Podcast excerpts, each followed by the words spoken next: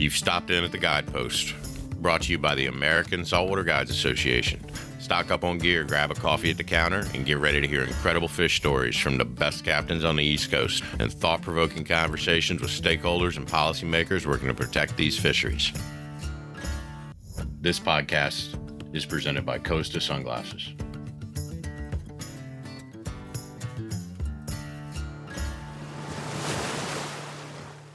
Hey everyone, welcome to the Guidepost.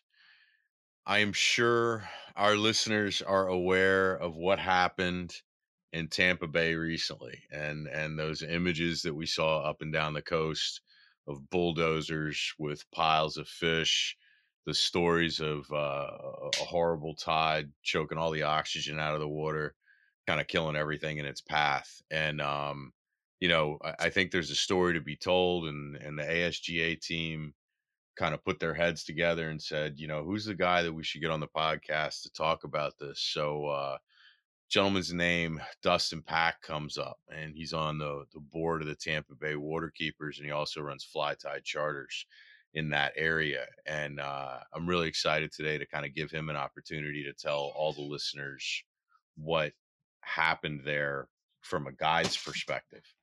Um, so Dustin, please, please uh, welcome and, and and please say hello to the to the listeners.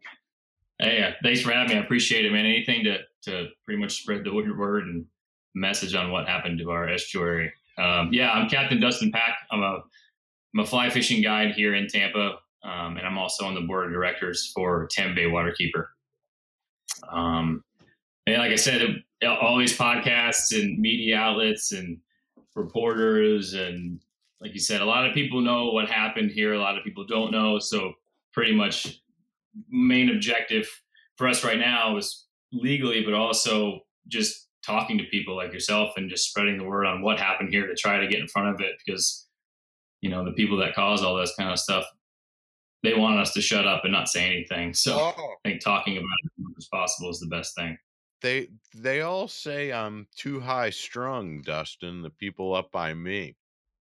You're um, too high strung. I'm too yeah, that that's the criticism of me. I'm too high strung. Yeah, you're um, too high strung until it's then it's too late. And then all those people are like, Why why didn't we do anything? You know, you have this dynamic estuary down there. You really cool fishery.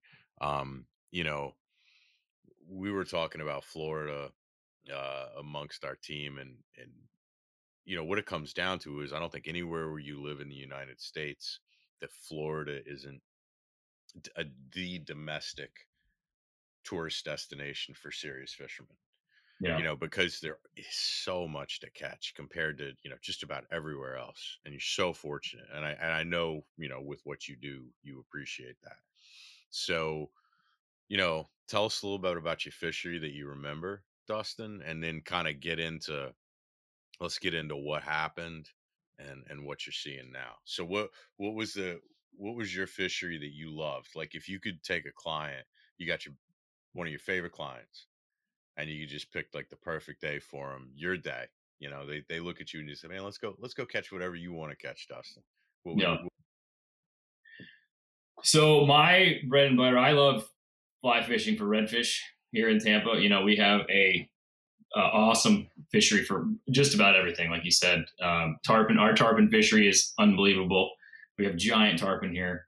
Um, that's our biggest, like we are the busiest as a, as a guiding community, especially a fly fishing guiding community. Uh, we're the busiest from April through July. That's our, you know, but for me personally, um, when it comes to cooler weather, and our redfish here are just are so difficult to catch on fly because they're so smart they get so much pressure but we have great red fishing here um, that would probably be my calm day cool low tide tailing redfish is even if you got to get out and stalk them on foot it's for me that's that's the mecca um, that's a it's a sick way to fish man. it's it's so much like hunting right Oh, 100 percent. Like there's the the stalk, the you know, I mm-hmm. it's your heart gets thumping and and right.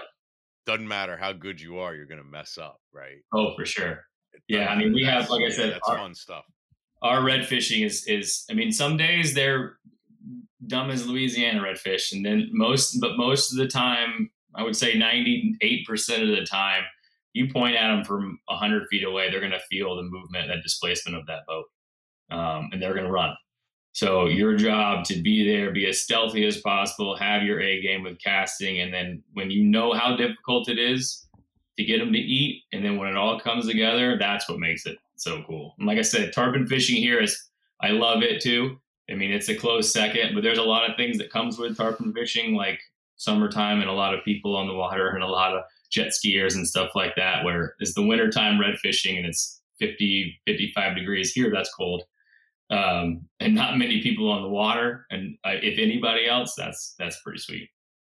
So you're talking sand flats for the redfish. I heard you say, you know, if you got to get out and wade, so just flooded grass flats. You said low. Tide, Both. So.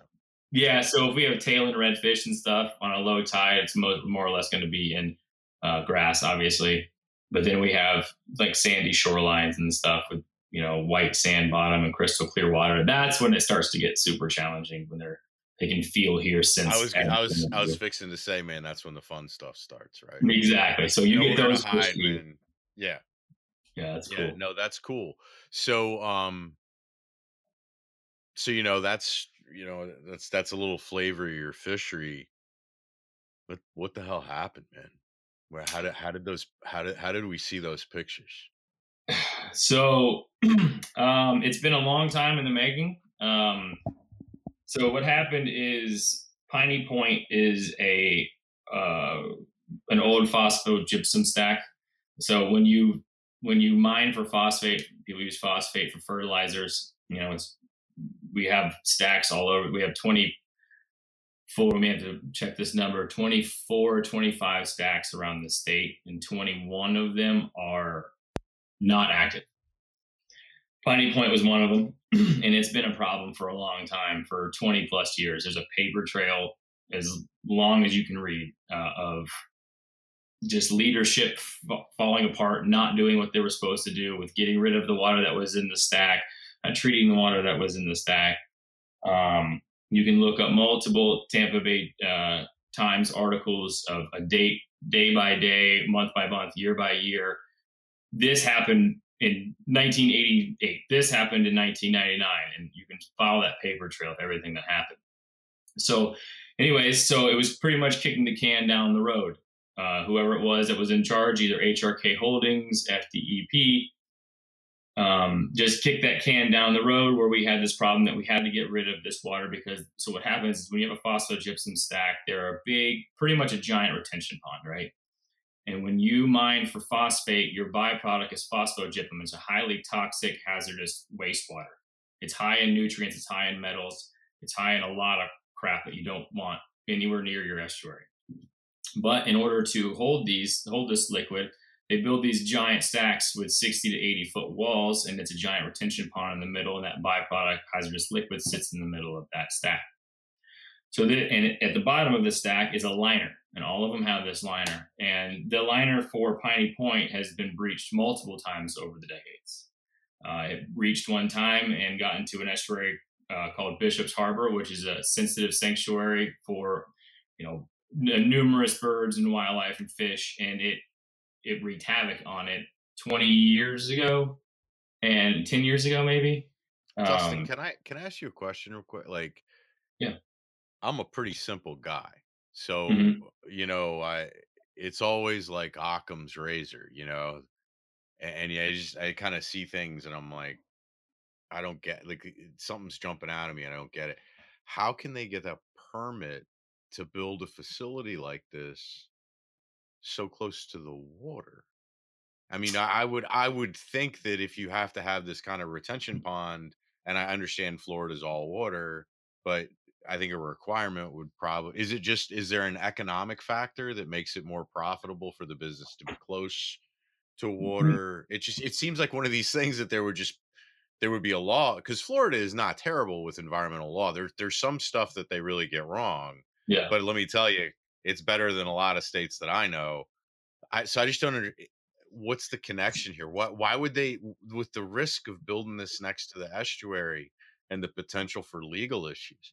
Like, why would they do it? So a lot of, and they're not just by. Um, these are a few that are by the water, and they're by ports. So they transfer and ship the phos the gyps or the uh, phosphate. Sorry, we have them over here off the Alafia River, which is right by a little a port.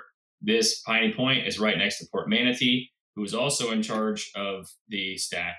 But we also have these stacks in the middle of the state as well in Mulberry. Uh, they think you call it Bone Valley. There's a bunch of them there. And if you look back four or five years ago, um, one of the stacks over there that was owned by Mosaic actually breached and leaked at the center of the stack and leaked into I don't know you'd have, we'd have to look up the numbers of how many gallons, but hundreds of thousands of gallons of this high nutrient wastewater into the drinking aquifer for the state for that county. And seems legit. So that happened. Yeah. What's that? I said that seems legit. That seems like it would be okay.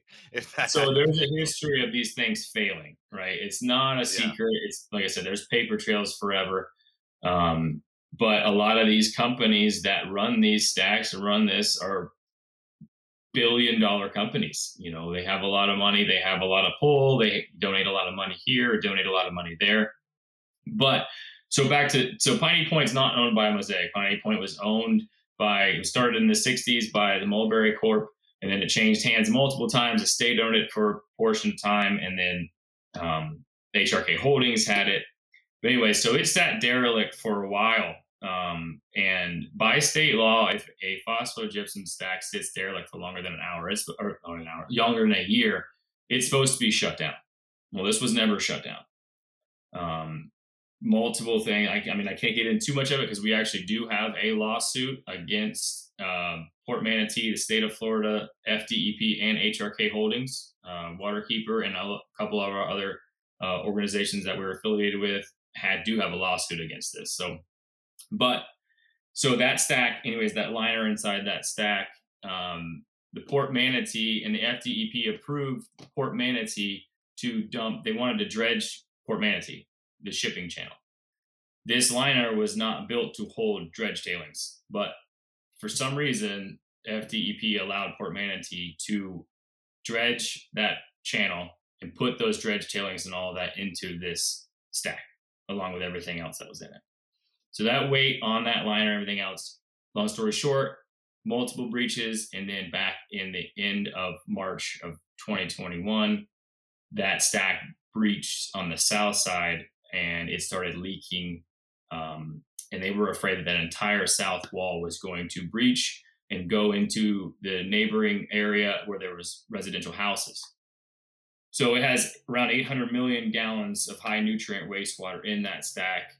And for the fear of the entire wall collapsing, they decided to um, drain it into Tampa without treating it because they didn't have any time to treat it. So for so it was supposed to be the original number was supposed to be 400 million gallons was supposed to be uh, discharged into Tampa Bay. That number ended up being 215 million gallons. Um, that's the number they give us.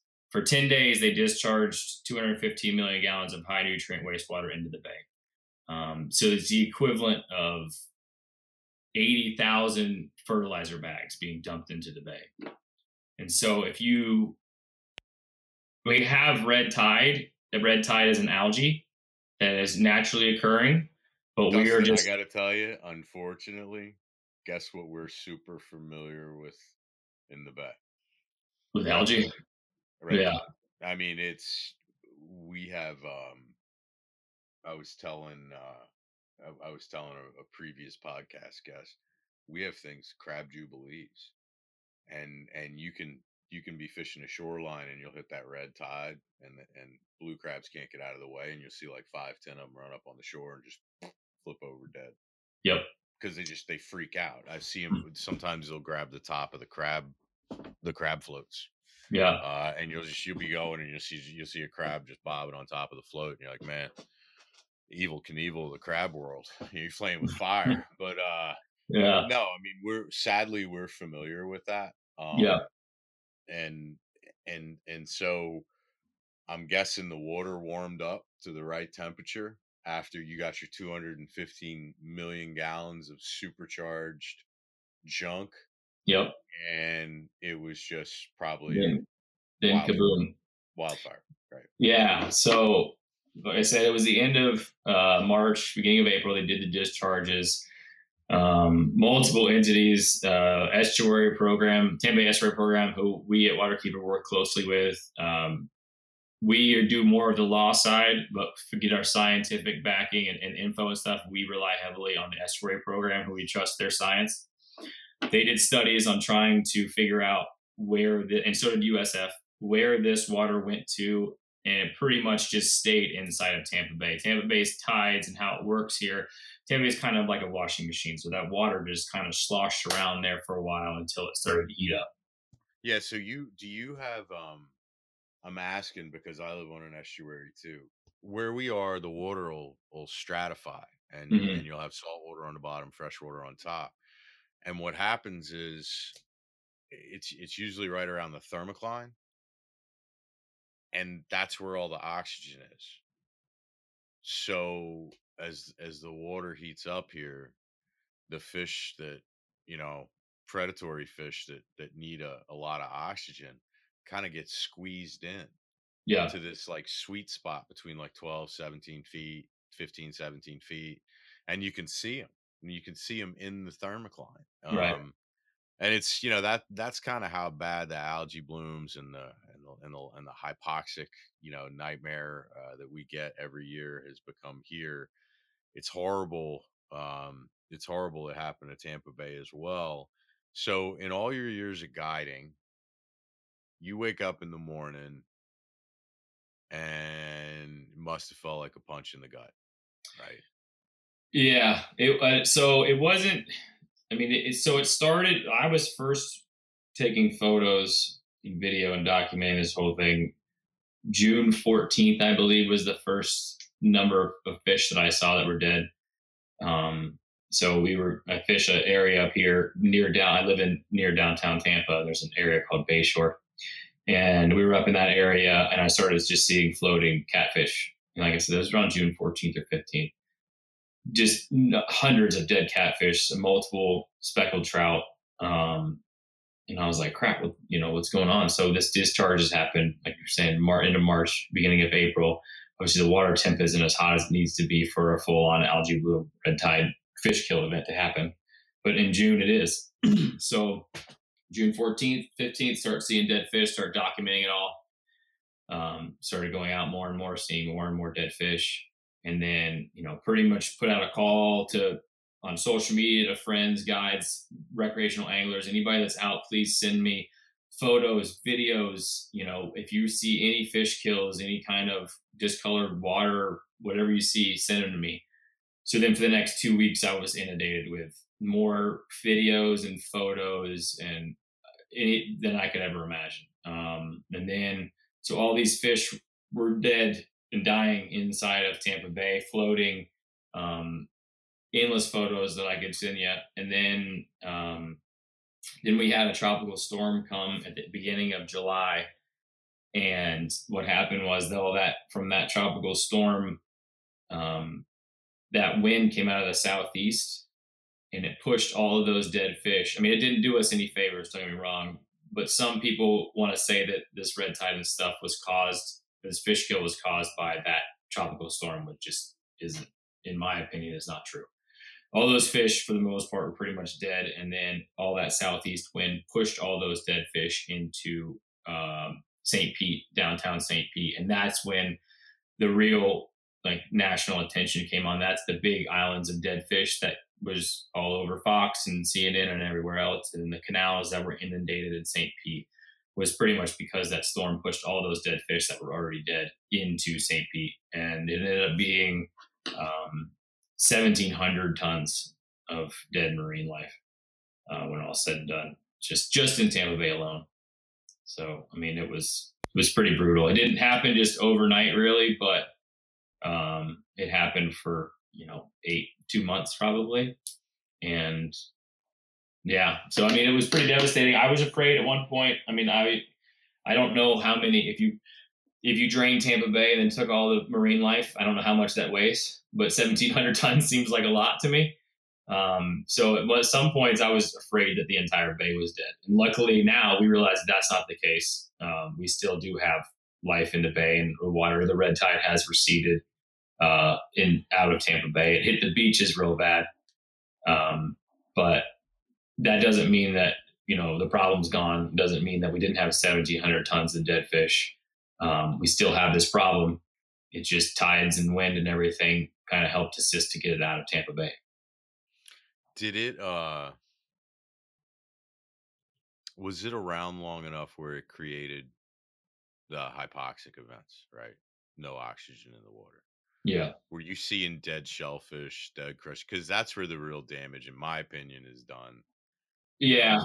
If it's just one section of Tampa Bay, let's say, and a bunch of fish die, I mean, you no, and nothing else. You'll have more fish roll in in a couple of weeks, if yeah. that long, right? If it's if it's prime habitat.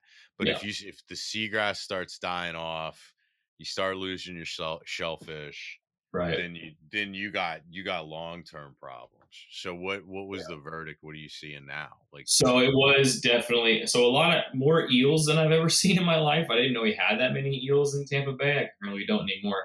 But um, the seagrass numbers like we were talking about estuary program does uh, seagrass restoration numbers and water sampling. So we won't know the exact uh, impact that seagrass had um, for a little bit uh, definitely saw, I mean, it was everything crustaceans, shrimp, crabs, um, a lot of catfish, trout, redfish, cobia. I've never seen a red tide kill a cobia in my life. Um, tarpon, giant tarpon, um, snook. I mean, 40, 45, 50 inch snook bellied up inside the channel. Um, triple tail giant. I mean, literally anything you can think of, we found dead uh, I started hearing that birds were getting affected because the birds were eating the the the affected fish. Then it started killing the bird life. I mean, it was it was a chain effect. I mean, everything was just. I mean, you would go to certain areas, and it wasn't just like so. There was you'd have the Gandy Bridge and the 275 Howard Franklin Bridge in Tampa. North of those bridges, it seems like it was because the way that the tide moves up that way. It seems like that certain area stayed relatively clean compared to everything else but the south side of the bay, Apollo Beach, east side of the bay, and all the way up to downtown uh, was pretty much a dead zone for about six weeks. So it was it was pretty bad. So Dustin, you know, uh, I think a big part of this, you know, you get you get angry, you know, you have all that emotion, and then, like you said, y'all knew this was happening for a real long time right? And then right. and then you watch one bad decision after another, and then it's like your worst fear. Mm-hmm. And, and and you just want to you know you want to stand up on the steeple and just say I told you so. Right. You, you dumb you dumb bastards. Now look at now look at where we are. Yeah. So you know it's stuff like this that I know drives our association to do everything and it's in none of this stuff there's no silver bullet. People think that you know you can you can get 100 people together at the town square and and make picket signs and chant and you win and the truth is you'll probably be doing this till the day you die oh yeah. you know? Like there's it's never gonna go away you you're and you're gonna yeah. win some and you're gonna lose some. I guess my question is and, and i know you can't talk about it and clearly you know y'all have some litigation on the books but how do you how do you how do you make sure this never happens again? Permanent you know permanent because something else will mm. happen but you make sure this never happens again. And ah. and what would you tell mm. our listeners you know if they want to if they want to get involved or send an email or they love tampa bay? I mean i i have a i have a lobbyist friend in dc that owns his owns his own lobby firm, and he took his grandson to Tampa Bay a year ago, mm-hmm. um, and was planning to go back every every year, multiple times a year. Had the best time ever. Got his grandson hooked on fishing, made their relationship better. Just you know, one of the great great stories, right? and we were talking about a fisheries issue and i said hey man you know did you see what happened at tampa bay and he's like no and I sent it and and he went, off the rails you know how can we let this happen? So we have we have listeners i know that care so tell us what y'all are doing to make sure that you that the right people learn from this mistake and it doesn't happen again and then kind of tell people i guess the best way to to help the best way to get involved and to help because you can't do this alone. Right. So we um i mean that's a like you said there is no silver bullet. There is no like do this one thing and it fixes everything. It's a long long i mean there's so many and it's not just piney point. Let me get that straight too.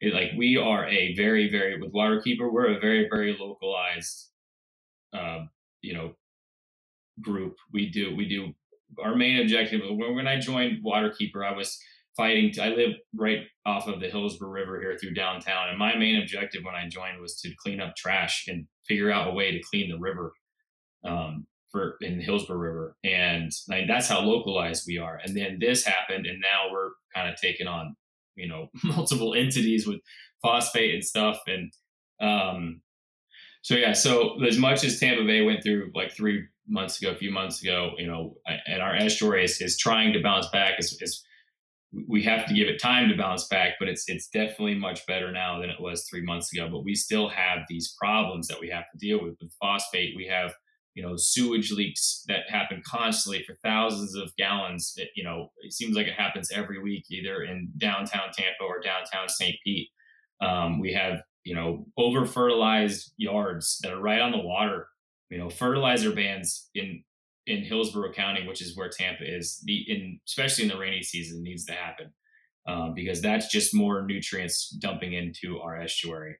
Um, I think the, one of the biggest things too in, in legislation for phosphate mining, you know, we can go in for days for that. Something has to happen there with labeling phosphogypsum hazardous material or whatever has to happen there. But education is is everything. You know, every, I think that when it comes to kids in elementary school or middle school or high school, environmental education has to be a priority. You know, I take out clients all the time, and we have these giant gypsum stacks, and a lot of people think they're landfills. You know, and even when I was a kid, I thought it was a landfill too, and uh, I, I, I wish it was a landfill. Unfortunately, um, but I have to explain to them what they are and what's happening, um, and what those things hold. Like that kind of stuff it's happening in our backyard. So that kind of education needs to happen. Environmental education, um, and just and becoming a member for Tampa Bay Waterkeeper is huge. We're a volunteer board that fights legally. We pretty much go we fight against anybody that violates the Clean Water Act. That's our main objective.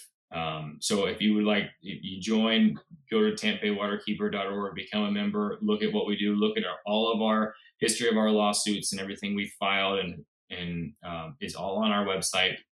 Um, but I think that comes. It's not like I said. It's not a silver bullet. It's not going to happen overnight. But I think one of the biggest things is is education. Telling your friends, hey, this happened in Tampa Bay. This is why. This happened in Mosquito Lagoon on the east coast of Florida. This is why.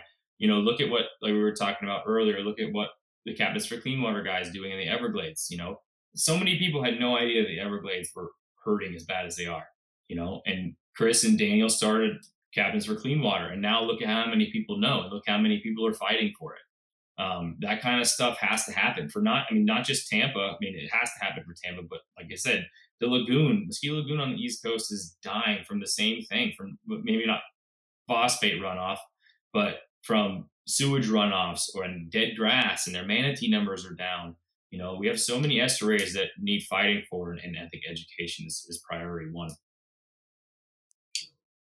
Yeah, you know, it's um I think the challenge the challenge is that you know, you're dealing with a ton of people uh just the sheer numbers of recreational anglers out there.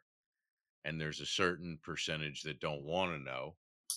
And then there's I think there's a lo- a large percentage that are like, you know, I love this but you know, I have a wife and kids and my full time job in the office, and I I don't even understand what you guys are saying when you start talking about this stuff. you Right. know the acronyms the so i think you're right you know edu- education is key um and and uh, one of the reasons dustin we do this podcast is you know we try real hard to paint this picture that we all have the same problems like gu- guides everywhere up and down the coast all the coasts it's all the same thing and it's it's a combination of habitat loss pollution clean water issues and piss poor management hmm and the fish are different and we use different gear for them and and the water looks different and all this but the problems are all the same. They're all the same uh Yeah. it's pretty frustrating you know it's uh it, it would be nice if it would be nice if we had the resources to bring everyone together and everyone's expertise and what they learned fighting the battles in their backyard and and bring it bring it to bear on a national level Yeah. right? because in my opinion i think that's what it's going to take to turn this around because i don't know anywhere i'm an old guy man i'm about you know, i'm 50 yikes um but I, I remember the heyday of a lot of fisheries i mean the heyday Yeah. you know I, I i I can remember going to the beach and catching i don't know how many weak fish over 30 inches. Uh, i hadn't seen a weak fish 20 inches in 15 years. Um you know stripers to 50 and know all these things that are gone. And you you look uh you kind of look at social media because i think we're further down the road where i live. I think we're further down the road than y'all are sad to say. Um but you know when we used to hold up pictures of 40 pound bass and now guys are holding up pictures of 22 23 inch bass and that's a good day and it's kind of you know it's a shifting baseline that happens too with all of this stuff people get used to the garbage and that becomes the new normal Yeah. um i know what the answer to this is before i even ask it but every time that we have an advocate on the show i just ask them like simple yes or no do you, do you think it can turn around and be what it was Oh yeah, absolutely. So Um, everyone that, that, is Well, the yes, reason I say that too is everyone says you know well, Tampa Bay was was was labeled a, a dead estuary in the seventies and eighties. We were dead. You know, it, we lost. We had so in the fifties we had around fifty five thousand uh, uh, acres of seagrass in Tampa Bay, and then you know before the Clean Water Act, you know before science knew better, people knew better. You know, people we were just dumping raw sewage into the bay, and then in the seventies we got to around twenty five thousand uh, acres of seagrass. So we dropped half, um, and it was a dead zone. You know, it's been the reason that a lot of it changed was because a lot of that smell and that crap ended up on Bayshore where all the rich people live. Um, and then advocacy groups put together, came together. Clean Water Act came around, and then we, as of 2014, I believe, our seagrass numbers were right close to that 55,000 acre number that we had in the 50s. So we've done it before, you know, and I know, and I, and we're still, I mean, we're still here, we're still fishing, we're still, you know, but we can't continue to 1,700 tons of dead marine life every year. It can't happen, you know, or it's going to be labeled a dead zone again. one of Um, my uh one of my favorite super fishery nerd policy questions trivia questions is who signed the clean air the clean clean air act clean water act and started the environmental protection agency. Who signed all that into law? Richard nixon. Oh, okay. so if you were going to pick all the presidents i think you'd more likely say john adams than richard nixon at this point in the country but you know uh it's it's a it's always a stark reminder to me that it may sound crazy but you know clean water and fisheries issues are, are something that everyone should agree on and they used to it Yeah. used to be that way um and we got to kind of bring it back to center who's who are your have you engaged your congressman dustin I'm sure you all have. Well, yeah, I mean, we we have meetings. We just had a meeting um, with Kathy Castor. We had meetings with uh, Nikki Fried. We've had meeting with our ag commissioner, Nikki Fried. Um, you know, people. A lot of people do want to care. A lot of people in charge, you know, they they want information on what's happening, why it's happening, and what we could do. And they go to a lot of us to ask those questions, which I think is good to start. Um, but yes, we're definitely in contact with multiple politicians, I guess. So I've said this before, and, and kudos, huge kudos to the people who made it happen. But Florida's last governor election, the number one issue on it was clean water. Yeah. And I and Dustin, I've been around a while, and I, I gotta tell you, I've never seen that. Uh, whether it was a state, local, federal election, I've never seen that before in my life. Yeah. Where where the solitary issue, the number one issue across the board was what are you going to do to fix this clean water mess? Yeah. Um I, to to to make that something like that the issue, incredible job. I think all the I think all of y'all together in Florida are doing a great job to bring these issues to the surface.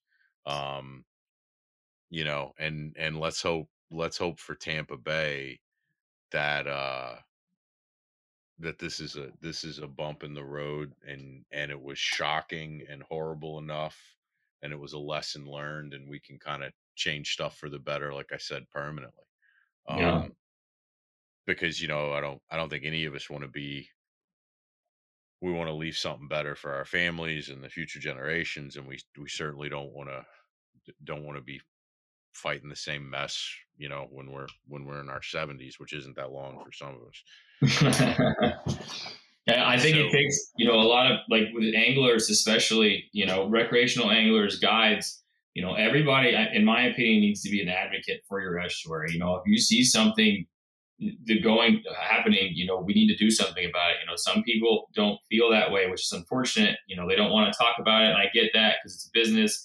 You know you got to make money. You don't want to scare people away. But then you're either going to deal with this problem now or you're going to deal with it way worse in five years or six years or seven Dustin, years. Man, you just nailed you just nailed it because you know when people's businesses rely on stuff they don't want to it's like they don't want to face the truth when stuff starts to turn bad because they they don't want people canceling trips tackle shops want people in there buying stuff so they don't want to tell you how bad it is um and i'll tell you 10 years ago it was really hard to get people to stand up and say something it's becoming easier. Yeah. i don't know if you've noticed that oh yeah. but i feel like stuff's shifting. Have you have you for the better as far as yeah i, I totally agree you know, we talked about them earlier, Daniel and Chris with Captains, and I think they had a lot to do with it too, because I think they they had a lot of pushback um, you know, when they were trying to advocate for their estuaries and the discharges and stuff that they were dealing with. You know, a lot of guides were like, "Don't you know, our we don't say anything, we're going to lose trips." You know, and then hindsight, obviously, they were doing the right thing, fighting for it, and I think a lot of people saw that now, and uh, you know, we have a lot of guides here that are, you know, we're not going to put up with this, you know, yelling about it on social media, talking about it to their friends and family, you know, letting their clients know.